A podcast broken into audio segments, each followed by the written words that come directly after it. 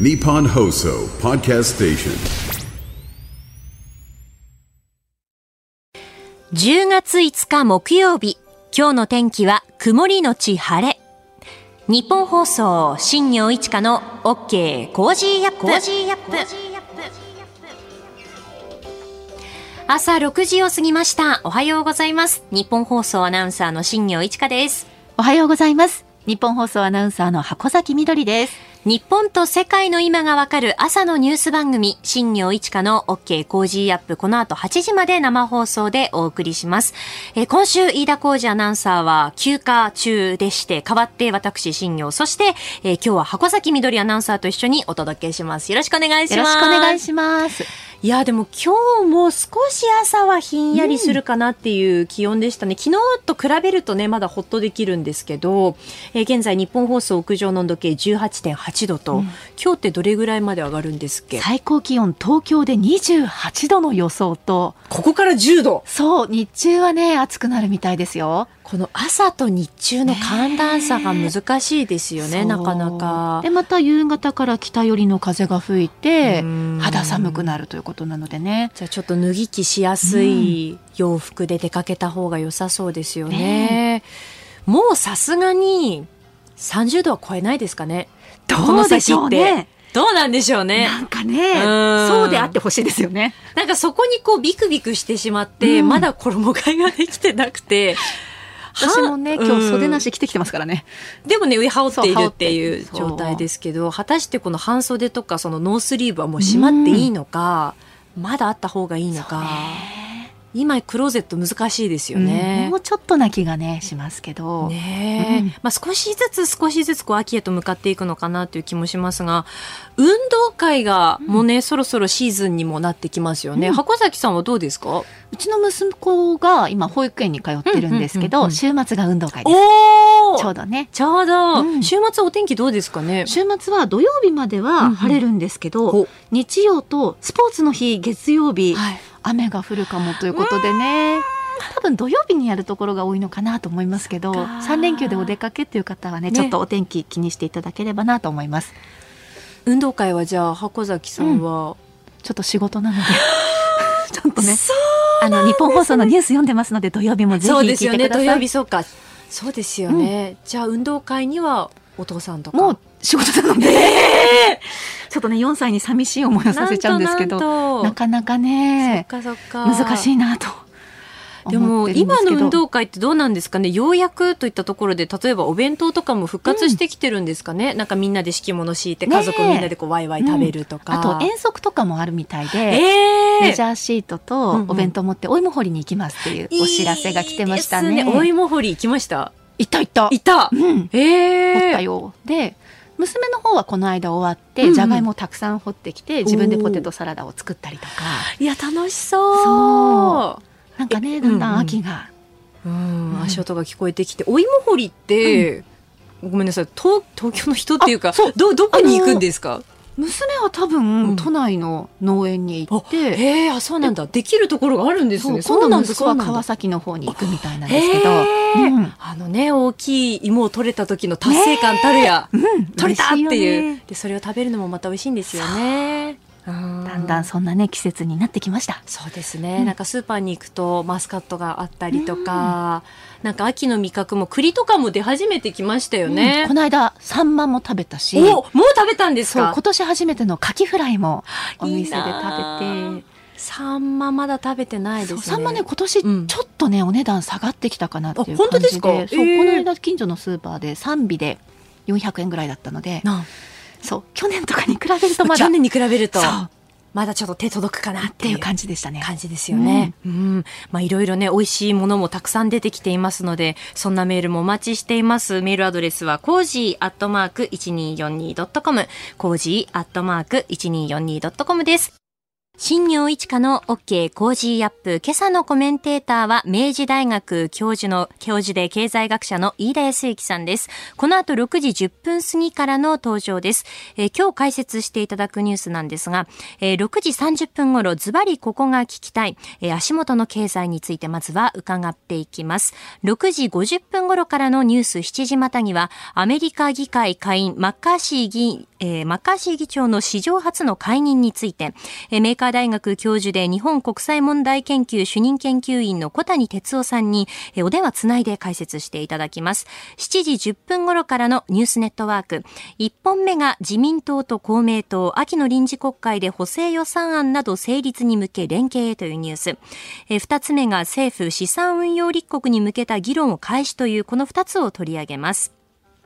7時30分頃、ニュースプラスワン、日米の財界人、半導体の安定供給のため連携強化を要求というニュース。えそしてですね、ここだけニューススクープアップでは、今年7月の記録的な豪雨で被害があった秋田県の今について、え私、新業がレポートします。秋田はちょうどですね、今こう稲刈りをしているシーズンになるんですけれども、え7月の豪雨で、まあ、どのような影響があったのかというのを電話であの取材をしましたので、えお伝えしようと思います思っております。えー、そして7時50分頃、ビジネスニュースピックアップは、江戸川区でメタバース区役所という見出しになっている記事がありまして、えー、どういったことなのか取り上げていきます。ニュースに対するご意見など、メールと X でお送りください。メールは、 cozy アットマーク 1242.com。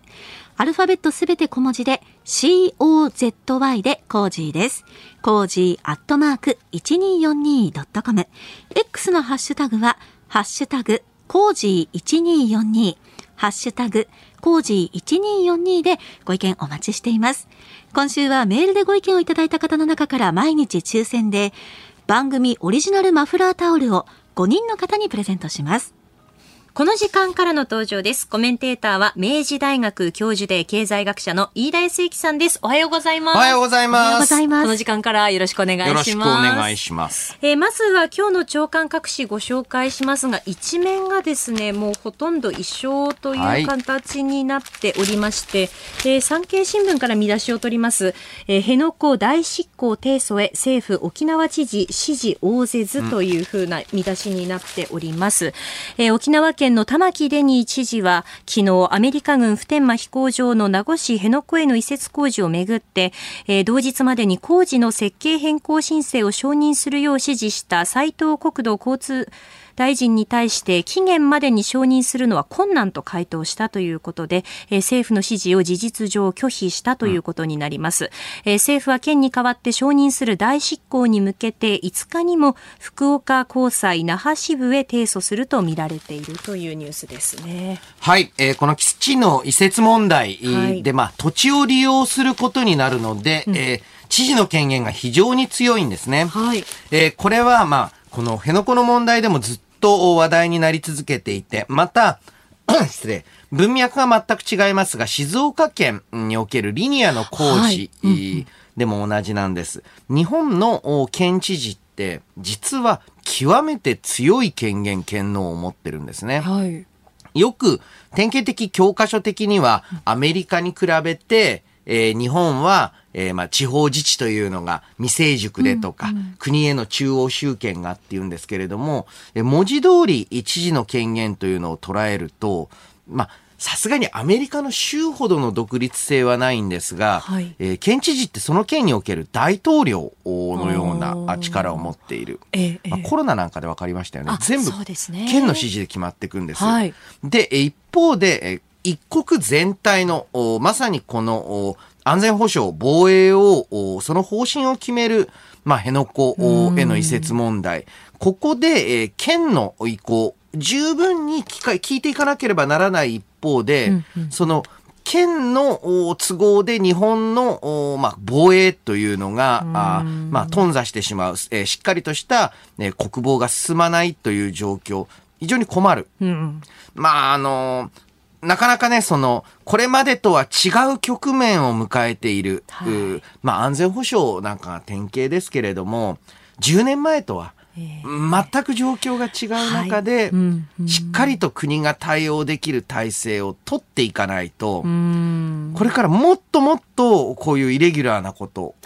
イレギュラーというか、こっちがニューノーマルなのかもしれないんですけれども、あの、米中対立激化する中で、どういうふうに日本の防衛を整備しているのか、防衛計画を立てていくのかっていうのはね、はい、ちょっとやっぱり県のレベルで決めることではないと私は思います。はい。見出しだともう大執行へというふうにも書かれていますよね。うん、そうですね。あの、国としては、あこの大執行をしっかりと事例にしていく。はい、まあ、一方で、うん、えー、まあ、知事がなぜ拒否かというのも分かっていて、この辺野古反対で当選した人ですので、はい、これ以外の選択肢の取りようがないっていうところはありますね。ええ、で、ここで手のひらを返すと、支持者一体かずっとずっとずっと裏切り者って言われ続けて、はい、その後もねデニー知事、まあ、退任後も沖縄で暮らしていくわけですから、はい、ちょっとね、えー、意思決定をしづらい状況に追い込まれているようにも感じます。はいえー、まずはこの時間、長官各紙ご紹介しました。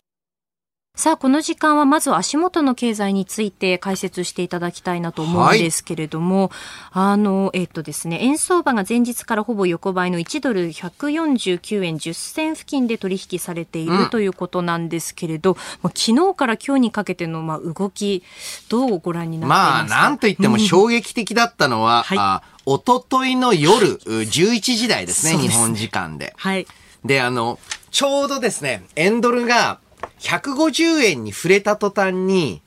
ズバッと2円ぐらい落ちたんですよ。はい。まあ落ちたというか、まあ円高に触れたんですね。はい。で、これを見て、えー、誰もがかん変えたのが、これは、あ為替介入やったんじゃねえかと。はい。で、えー、まあ、それで、為替介入への警戒感、または、あそれの継続という見込みでいろんな話、噂話、うわーって出たんですけれども、はい、私は、あ、これは介入じゃないな、多分。じゃない。うん、えー、思っていまして、はい、えー、理由がですね、同じ時点で、えー、ユーロの方も大幅に動いてるんですね。はい、で、えー、うん、どうだろうと思いつつ、まあ、これ実際に、まあ、今日追ってますか、昨日の夜の段階で、まあ、ほぼ介入はやんななかったか、ごくごく小規模なものだったんじゃないかというふうに観測変わってきてますけれども、はい、要はですね、アメリカの、まあ、雇用の情勢によって、アメリカの金利が変わるんですね。はい、アメリカ雇用がものすごく強いです。失業率が低く求人が多い。はい、えー、おとといの、まあ、23時日本時間にアメリカの求人数が発表されたんですね。はい、雇用統計えー、と、かなりまあ近いす、えー、傾向になるだろうと。ええそれが予想外に良かったと。うんうん、っていうことで、これはアメリカはまだまだ金利を高いまんま据え置けるぞと。ってなって売りが出たと。うんうん、それがちょうど150円前後で売りの雰囲気が出るとですね、マーケットのみんなは慌てるわけですよね。来たと、為替介入が。ああ。って言ってみんなが一斉に売ると、これが相場の面白いところで、はい、みんなが介入があったと思うと、あったのと同じ効果があるっていう。そう、同時にいろんな思惑が交差していくと、っていうことですよね。で、えー、大きく日本円反発したんですけれども、はい、もし本当に大規模な介入をやっていたら、うん、日本銀行のバランスシート、はいはい、つまり日本銀行の手持ちの預金額とかが変わるはずなんですけど、うん、まああんま変わってないので、うん、まあ多分、うん、まあやってないだろうなと、まあ思われるんですが、はい、あなぜじゃあ神田財務官ノーコメントかというとですね、はい、それはやったと思われてた方がいいですからね。で、まさかあの、嘘でやりましたとは言えないですよ。それそうですよね、はい。で、えー、かといって、やってないっって言って、為替介入観測を後退させる意味もない。うん、ある意味で言うと、ノーコメントの状態っていうのが、まあ、口先介入、これ口先介入っていうのは、はい、あの、本当に為替介入するんじゃなくて、為替介入するする言い続けることを口先介入っていうんですね。はいだから何にも言わないと勝手に口先介入になってくれているので、あまあノーコメントなんだろうなと。で、様々な噂総合すると、はい、まあ、やってない。または、本当に小規模だけ、えー、もしかしたらやったのかもしれない可能性残ってますけれども、という状況ですが、やはり、えー、明日が、あまあ、ハイライト、はい、明日の雇用統計、うん、えー、明日の夜ですね、はい、日本時間で言うと。これはね、えー、外為、為替、えー、取り扱っている方はもうモニターに張り付いて、えー、見ないといけない状態になるんじゃないかと思います。はい。えー、ここがズバリ聞きたいでした。ここで、ポッドキャスト、YouTube でお聞きのあなたにお知らせです。ラジオ局日本放送飯田浩二の OK コージーアップ週末増刊号を毎週土曜日の午後に配信しています。1週間のニュースの振り返り、ニュースの予定やコメンテーターのラインナップをご紹介しています。後半は Cozy up コメンテーターがゲストと対談するコーナー。今月はジャーナリストの峯村健司さんと元自衛隊統合幕僚長の川野勝利さんです。安全保障問題を中心に中国、北朝鮮、台湾など東アジア情勢に掘り下げてお送りします。安全保障問題を中心に中国、北朝鮮、台湾など東アジア情勢を掘り下げてお送りします。週末もぜひチェックしてください。この時間は今日のコメンテーター、明治大学教授で経済学者の飯田康之さんと7時をまたいでニュースを掘り下げていきます。引き続きよろしくお願いします。よろしくお願いします。えまずは取り上げるニュースはこちらです。アメリカ議会下院、マッカーシー議長が史上初の解任。アメリカ議会下院は現地3日、共和党のケビン・マッカーシー議長の解任を求める動議を216対210の賛成多数で可決しました。共和党の保守強硬派議員が提出した動議を民主党が支持した形となりました。アメリカで下院議長の解任動議が可決されたのは史上初めてとなります。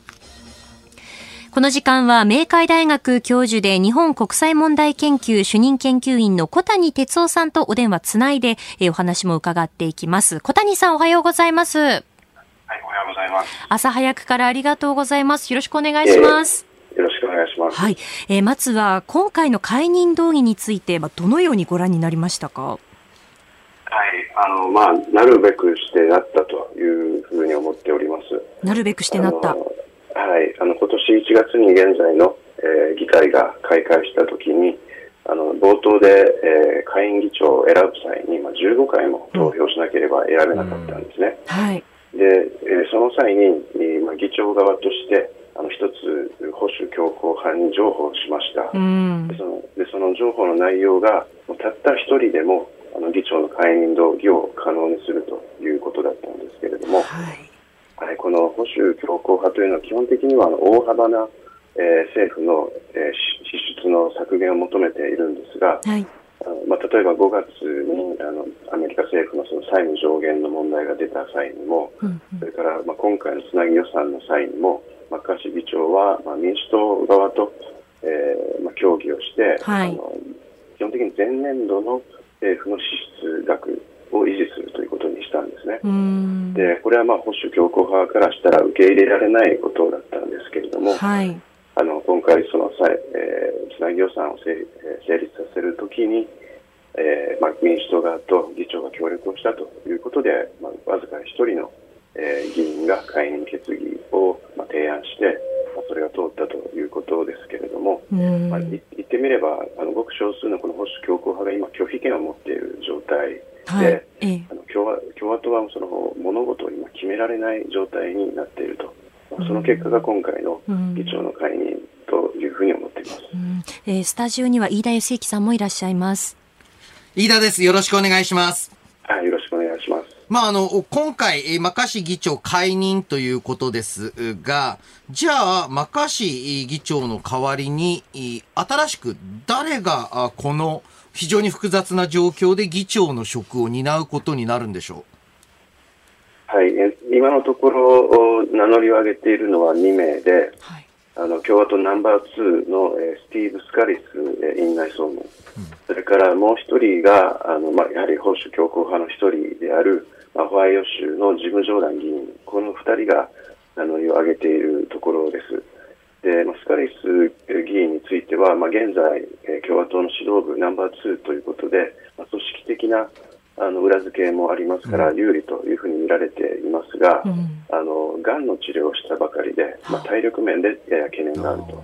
でジム・ジョーダン氏についてはやはり保守強硬派ですので、あの共和党全体として彼を押す声はあまりないようです。であの実はトランプ前大統領を下院議長にするという案もあります。あのこれこれ憲法上は実は可能なんですね。そうなんですね下院議長が現職の議員であるという規定はないので、うんうん、えー、まあ、保守強硬派の中にはトランプ氏をこの際、えー、議長にしようという声もあるんですが、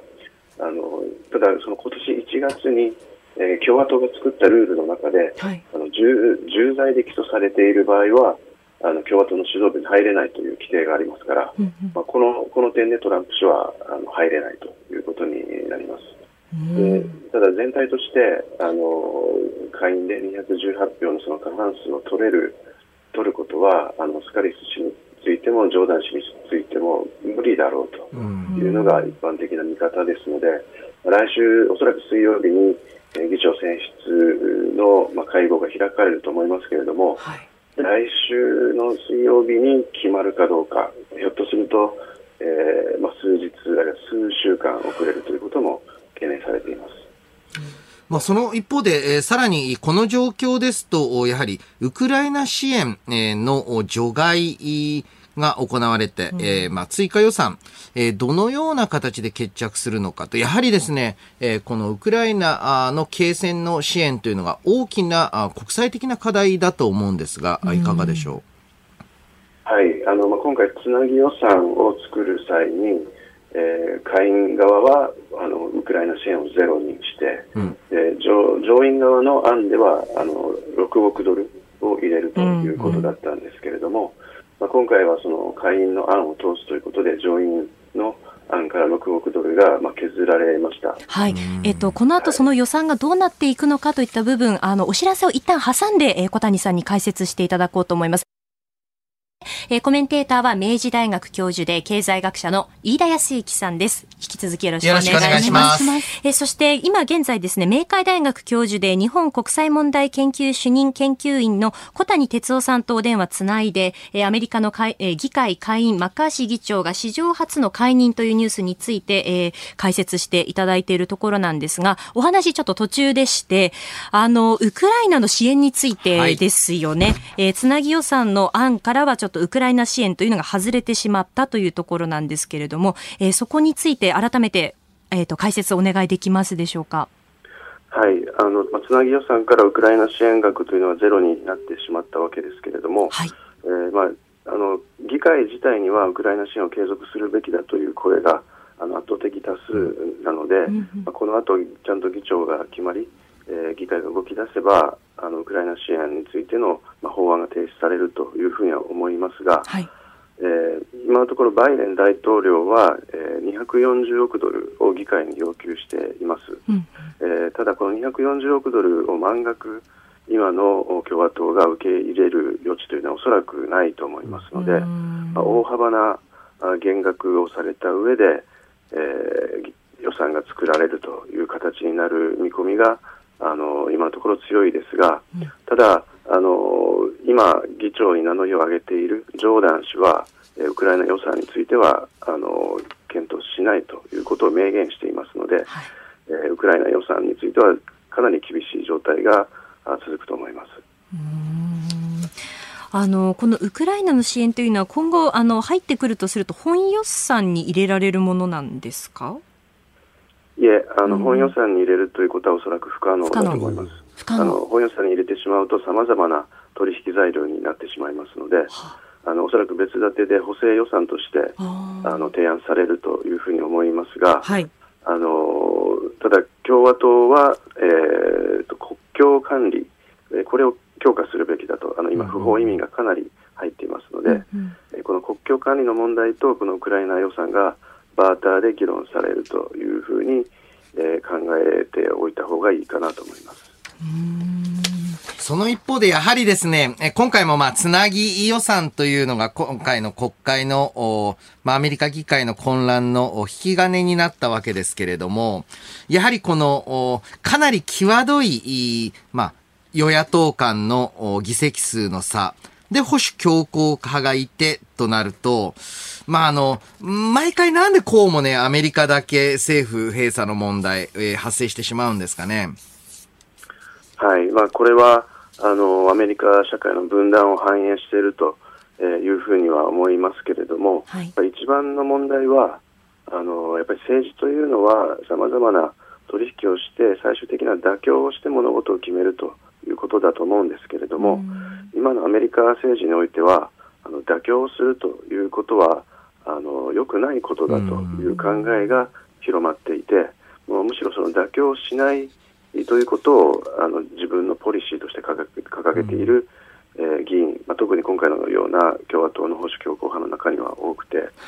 えー、妥協して物事を決めるという考えがないというのが、まあ、一番の問題ではないかと思います。そうですね。一般的なと言いますか、例えば日本であればこの状況になって、えー、予算否決される、またされるかもしれないとなったら、確実に解散総選挙なんですけれども、アメリカの場合はこの解散がなく、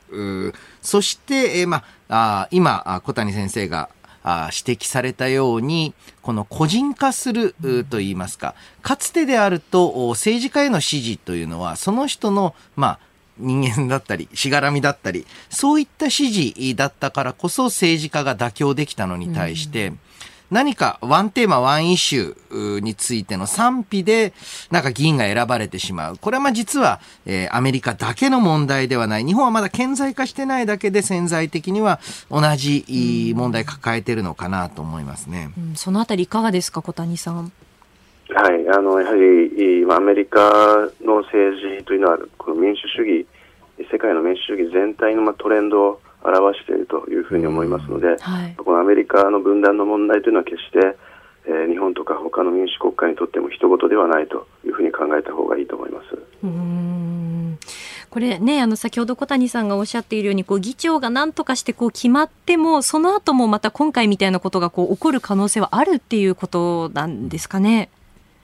はい、今のようにその議会がねじれている状態では、うん。あの民主党との妥協なしには物事は進まないんですね。うん、でまあ、今回、誰が議長になるかまだ分かりませんけれども、はい、この先、予算の話を進めるにせよ、民主党と協力をせざるを得ないわけですが、うんうん、あのそこで協力をしてしまうと、またたった一人の議員によって解任決議が出されてしまうということで、この議長職というのがいわば使い捨てのようなものになってしまった。ということで、やはりこの議会のルールを何とかして変えることができない限り、この状態は続くと思いますし、あの45日後に再びつなぎ予算の期限が切れますので、えー、また同じようなことが続くという可能性が、あの十分あると思います。うん今後のこれはその先ほどおっしゃっているようにこうウクライナの支援というのが戦争の具にこうなってきてしまうとそのウクライナ支援に関しても影響っていうのは今後やっぱり出てくる可能性っていうのはありますよね。あのすぐではなくても。そうですね、うん、あの当面はペンタゴンには54億ドルほどの予算が残っていますので、うん、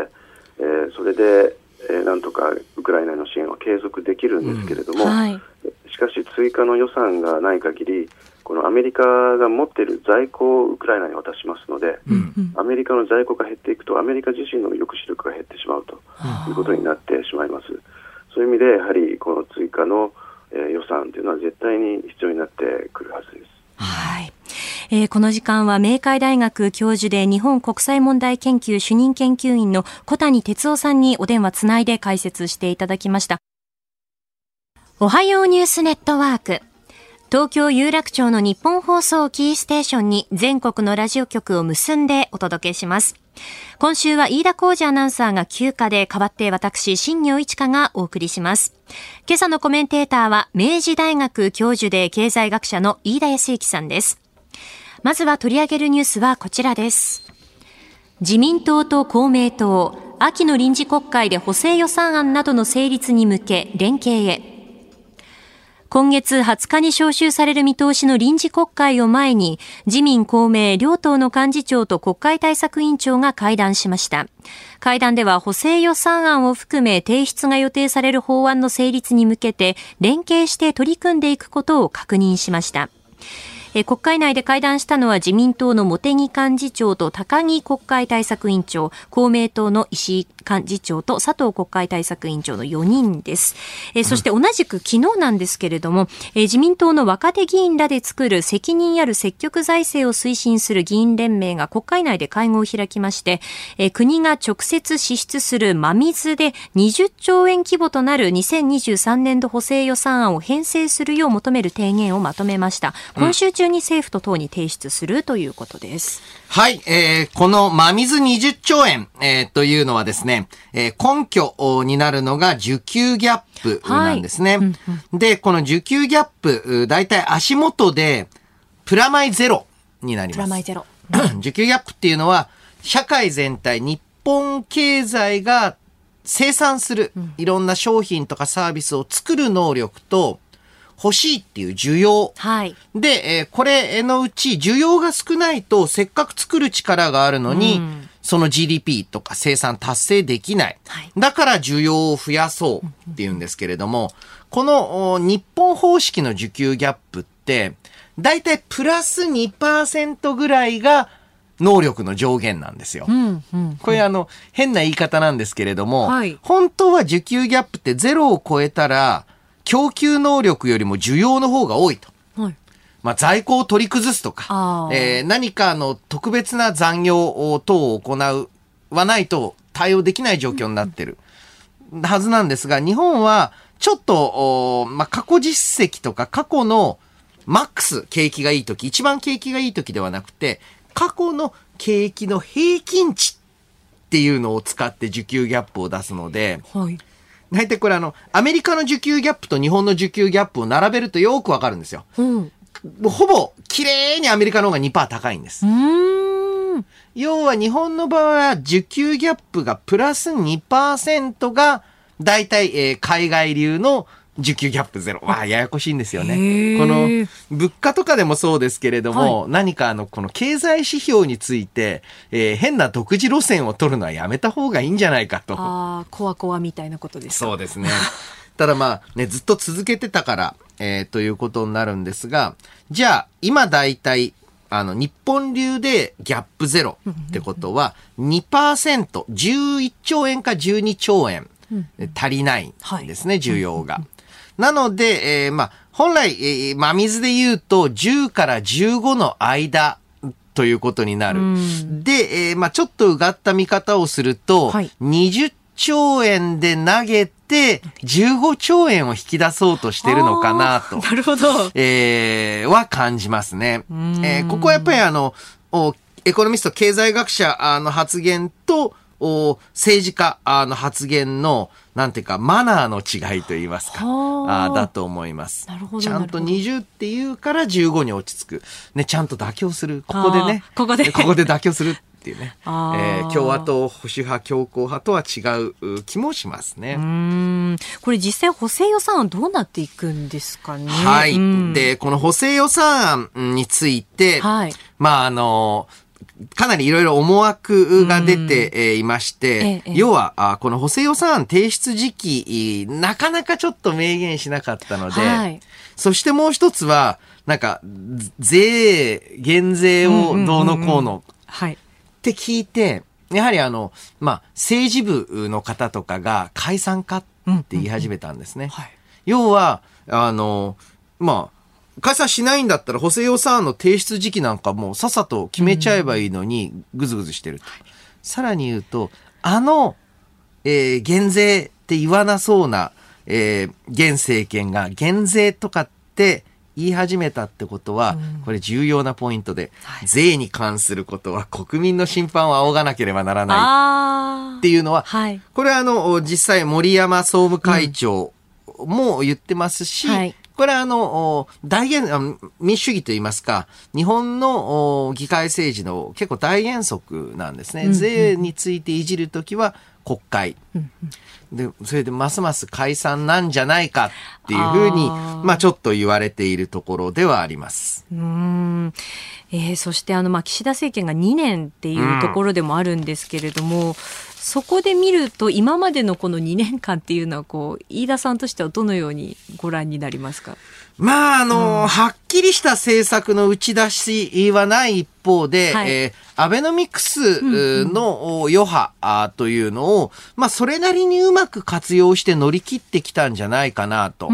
で、えー、まあ、コロナという難局の中で、えー、スタートした政権なので、うんうん、まあ、ある意味で言うと、必ず回復、コロナから回復しないってことはないので、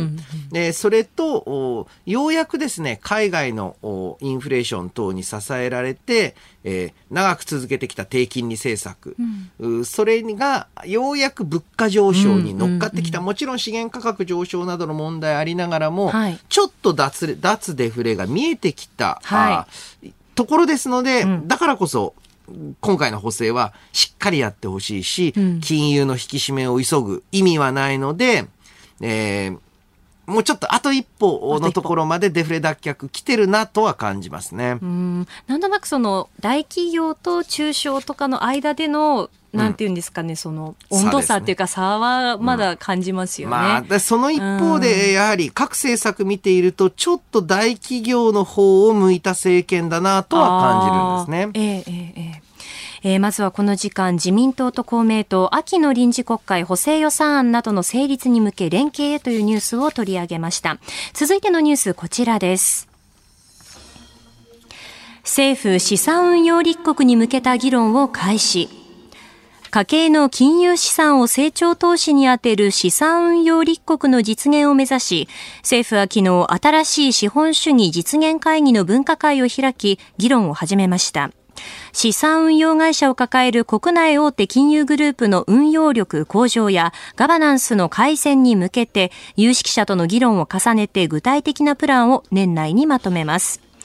また海外勢の参入を促す資産運用特区の創設も進めるということです。うん。うん、まあ、あの、まさにこれが大企業の方を向いてるなと思いつつですね、はい、あの、まず個人の金融資産、えー、これを、はい、まあ、あの、株式市場投資へ向けていくというんですけれども、うん、ここで経済学者はみんな、はって思うんです。はい。あの、別に株で運用されようが、銀行預金だろうが、投資、はい、つまり企業が研究開発をしたり、新しい生産設備を作ることには、原則としては影響ないはずなんです。つまりは、株式市場を通じて資金調達をするか。はい。銀行経由で資金調達するか、あの違いですんで、はい。うん、投資したい会社は、そのどっちかの手段で投資をするだけなんですよ。うん、さらにもう一つ、個人が株をたくさん買うって言ったって、ええ、株を買っても企業には、つまり、えー、株式市場で個人投資家が株を売買しても、うんうん、企業には1円も入ってきません。株を買うということは、えー、皆さんの少なからぬ勘違いがあるのは、皆さんが株を買うと、お金は株の前の所有者のものになるだけです。あ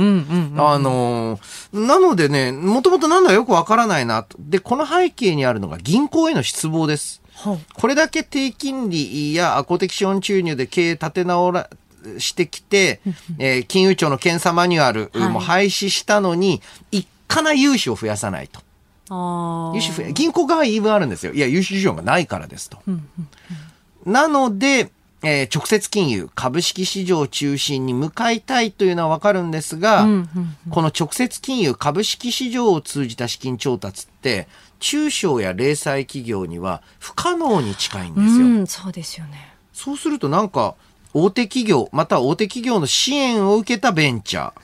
ーに有利な制度なんじゃないと。だからこそ私は、あいわゆる、まあ、地域金融であったり、はい、そういった間接金融、まあ、地銀、新金、新組ですよね、はい、そういったところの拡充も合わせて行わないと、おやっぱりね、経済の地足、底力である中小企業の復活が遠のいてしまうと思うんですね。うん、今のこの議論のままだと大企業が中心になってきてしまうっていう。うね、うん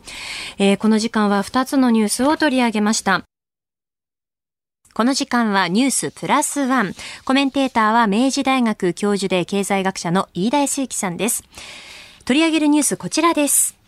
日米財界人会議、半導体の安定供給のため連携強化を要求。日本とアメリカの経済界のトップが世界経済の課題などを議論する日米財界人会議は昨日、半導体の供給を安定化させるため、調達の多様化などで両国政府が協力し、サプライチェーンを強化するよう求める共同声明を採択しました。また共同声明には原子炉や SAF 持続可能な航空燃料の技術革新を促進すべきだとする気候変動対策の強化も含まれたということです。はい、はい、このニュース、まあ、あの、最大のポイントである半導体の話の前にですね、はい、えー、注意と言いますか、注目すべきは、うん気候変動対策の強化のために、原子炉の技術革新を促進すべきだ。はい、えー、これはヨーロッパが発祥ですけれども、えー、明確に、まあ、気候変動対策の主役がですね、うんうん、えー、原発に移りつつあるんだよと、でいう、ここをですね、しっかりと、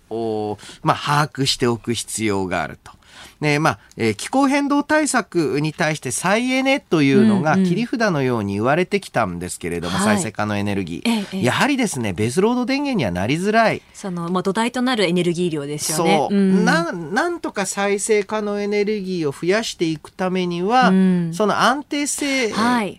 に乏しい、えー、再エネを補うためのしっかりとしたベースロード電源。じゃあそこでも CO2 出したくないんであれば、うん、あそれは原発だっていうことになる。というのが、まあ、明確に意識されると言いますか、はっきりと主張してくるようになったなと。一つ、はい。そしてもう一つ、半導体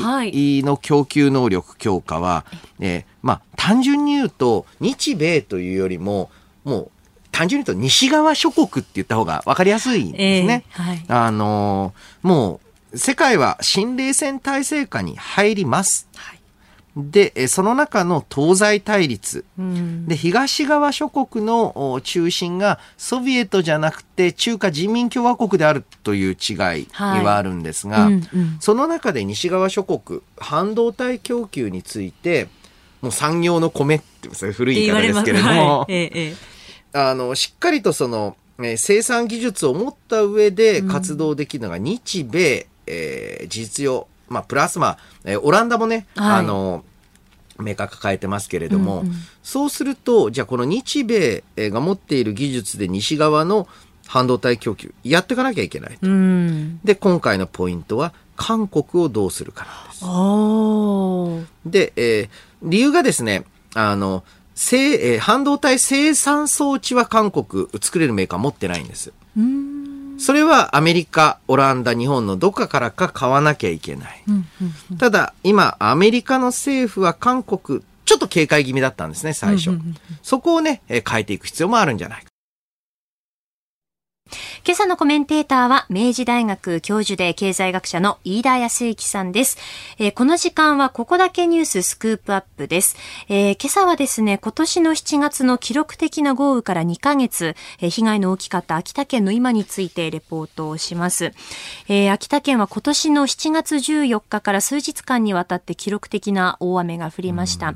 で、秋田市内ではですね、その雨の水が溢れて街のあちこちが浸水するという内水氾濫。で、山間部では地滑りや、えー、斜面が崩れる土砂災害が発生してダムの緊急放流も行われました。えー、9月26日時点の県の調べによりますと、床下浸水などの住宅被害は全体で9000棟以上。で、特に被害が多かったのが秋田市で7000棟以上だったということです。で、私もですね、この豪雨被害があった1週間後に秋田市内に入って取材をしたんですけれども、えー、その時の、えー、大雨被害というのは番組の中で、この工事アップの中でもお伝えしました。うんそこから2ヶ月が経過して今はどうなっているのか、ちょうど今っていうのはやっぱり米どころなので秋田は収穫の時期なんですよね。えー、その影響についてお米農家の方にお電話でお話伺いました。えー、取材を受けていただいたのは秋田県の県南の地域大仙市で、えー、農業を営んでいらっしゃる佐々木義美さんです。えまずは7月の豪雨、その当時の被害の様子を伺いました。ちの地区はそんなにあの土砂降りじゃなかったんですよ。はい。だけど、あの、大物川からの水がどんどん逆流してきて、ええ。増えてきたから、あれ、どこでそんなに降ったんだろうと思って、うんうん。そしたらじわじわと増えてきてですね、ええもう田ん田んぼがすっぽりあの、田んぼどころじゃなくて、道路も全部冠水して、うちの村はもう誰もどこにも出れなかった、もう道路が水没しちゃったのでね、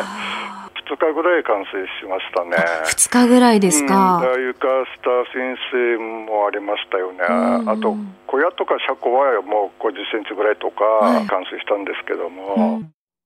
えー佐々木さんたちのその田んぼがあるのが大仙市の大沢合宿という場所になりまして、あの一級河川の小物川という大きな川と、あと田んぼのそばを流れている大沢川がぶつかる場所になっていまして、その雨の量が増えて水かさが増してきて、えー河川の本流が増水してくると。そして大沢川の逆流現象が起きて、田んぼとか、まあ、地域一帯が浸水するという、まあ、いわゆるバックウォーター現象が起きたということなんですですよね。で、あの、佐々木さんは酪農も、あの、営んでらっしゃってですね、まあ、およそ東京ドームの2分の1くらいの牧草も水に浸かってダメになってしまったともおっしゃっていました。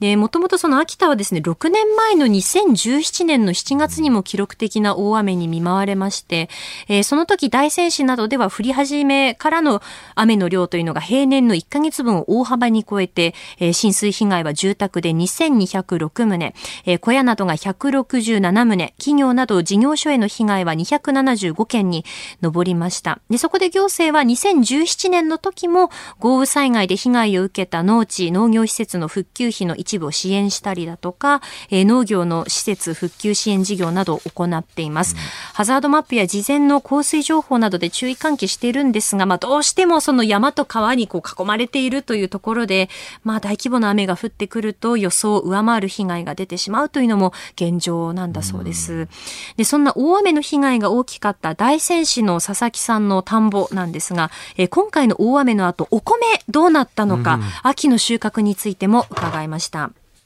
今、稲刈りの途中なんですけども、はい米の収穫量はやっぱり悪いですね、3割から4割は悪いですね。ああ、3割から4割少なくなったってことですか、そうですね。あと、その後の猛暑で、はい。水が、うちの村はやっぱりちっちゃいため池を利用して田んぼに水入れるんですけども、ええため池の水がなくなって猛暑で、あ。の田んぼに水入れることがなくできなくて、はい。稲が今度枯れてきたんですよ。いやうん。収穫量少ないだけじゃなくて、うん。品質も良くないですね。えー秋田の大雨災害から1週間経って私は秋田市に入ったんですけれど、ちょうどその日にですね、あの、東北の梅雨明けの発表というのがあって、まあ、連日本当に暑い日が続いたんですよね。で、取材していた時はその暑い中での家財道具の運び出し、あと粉塵が舞う中でですね、こう作業を行っていて、ほそれも本当に過酷であったんですけれども、今回佐々木さんからお話を伺って、あの、ため池の水がなくなって田んぼにお水をこう入れられなくなったって、農作物にもこの暑さっていうのは影響を及ぼしたということがこう伝わってきましたね。で、まあ今年のお米に関しては見た目は良くないんだけれども、まあ新米としてはなんとかこう出荷できるんだというふうにもおっしゃっていました。で、まあ私たちにできることについて伺ったら、やっぱりもうお米をいっぱい食べてほしいんですとおっしゃってましたね。うん、やっぱりその今回の秋田の大雨の被害ってその地域それぞれその被害の状況、被害があった場所というのもあのまあまちまちというかあるので、例えば佐々木さんはうちの地域はこういう被害があったけれど、隣の地域はまあこれといって大きな被害はなかったりしたんだよねともおっしゃっていて被害の状況をこう掴むっていうのにもなかなか大変だったんですよね。そうですね。あの、やはり、広域の災害というよりも局地的な災害が同時多発的に発生したと。そしてもう一つは秋田市の市内の都市型の災害と、おまあ、農村でのお浸水被害というのが両方同時に発生したという意味で、あの、非常に特徴的ですし、ちょっとね、えーやはり日本全国、まあ、30年前の平年であれば、はい。決して問題起きない。日本非常に治水環境を整えてきたんですけれども、ちょっとその想定とレベル感の違う雨が、ここ10年増えてきた。その影響は、これからもっと出てくる。それを想定したインフラの強化、必要になってきていますよね。やっぱりその取材した時に聞いたのは、特に、特にその秋田市内ですね。秋田市内の人の声だと、こんなこと初めて、まさか秋田市がこんなことになるとはって、やっぱり皆さんおっしゃってたんですよね。基本的に市であったり、はい、特にあの、秋田の場合は、藩の中心地って、そういう被害が出にくい場所を選んでるんですよ、もともと。で、さらにあの、いわゆる排水のインフラもあるので、あんまり起きないんですけどね。うん、そうなんですよね。まあ、そしてですね、あの、今ちょっとちょうどツイッターもいただいたんですけれども、あの、えっ、ー、と、神抜さんからですかね、雪国って雪には強いけど大雨には弱いんだよね、といただいたりとか、えっ、ー、と、青尾さんですかね、災害直後は大きく報じるのに、その後報じるメディアって少ないですよね、ともいただいていて、やっぱりその大雨の被害があって、水が引いて、でも生活の再建ってここからなんですよね。うんそうなんです。まあ、その、絵というのを重要視するメディアだと、どうしても、水使ってるところか、水が引いてボロボロのところはやるんですけど、そっからどう回復したかというところにも、えそこがね、一番重要なんですよね。うん、そうなんですよね。えー、佐々木さんは、あの、お米食べて応援してくださいねっておっしゃってましたけど、秋田小町とっても美味しいので、私も大好きですけれどね、そういった形での応援の方法もあるかと思います。で、今回はあの、秋田についてお伝えしましたが、今年は秋田に限らずですね、うん、まあ、九州なども大雨のその被害というのはありました。で、そういった部分も含めて、こう、応援できることっていうのは私たちにもありますよね。うん、はい。えー、秋田県大仙市で農業を営む佐々木さんに取材した模様をお聞きいただきました。あなたと一緒に作る朝のニュース番組、飯田浩二の OK コージーアップ。日本放送の放送エリア外でお聞きのあなた、そして海外でお聞きのあなた、今朝もポッドキャスト YouTube でご愛聴いただきましてありがとうございました。飯田浩二の OK Cozy up。東京有楽町ニッポン放送で月曜日から金曜日朝6時から8時まで生放送でお送りしています。番組ホームページでは登場いただくコメンテーターのラインナップや放送内容の原稿化された記事など情報盛りだくさんです。また公式ツイッターでは平日は毎日最新情報を配信中ぜひチェックしてみてくださいそしてもう一つ飯田浩二アナウンサーが「夕刊富士」で毎週火曜日に連載中。飯田浩二の「そこまで言うか」こちらもぜひご覧になってください。忙しい朝そして移動中ニュースを少し深く知りたい時ぜひ AM、FM、ラジコはもちろん日本放送のポッドキャスト YouTube でお楽しみください。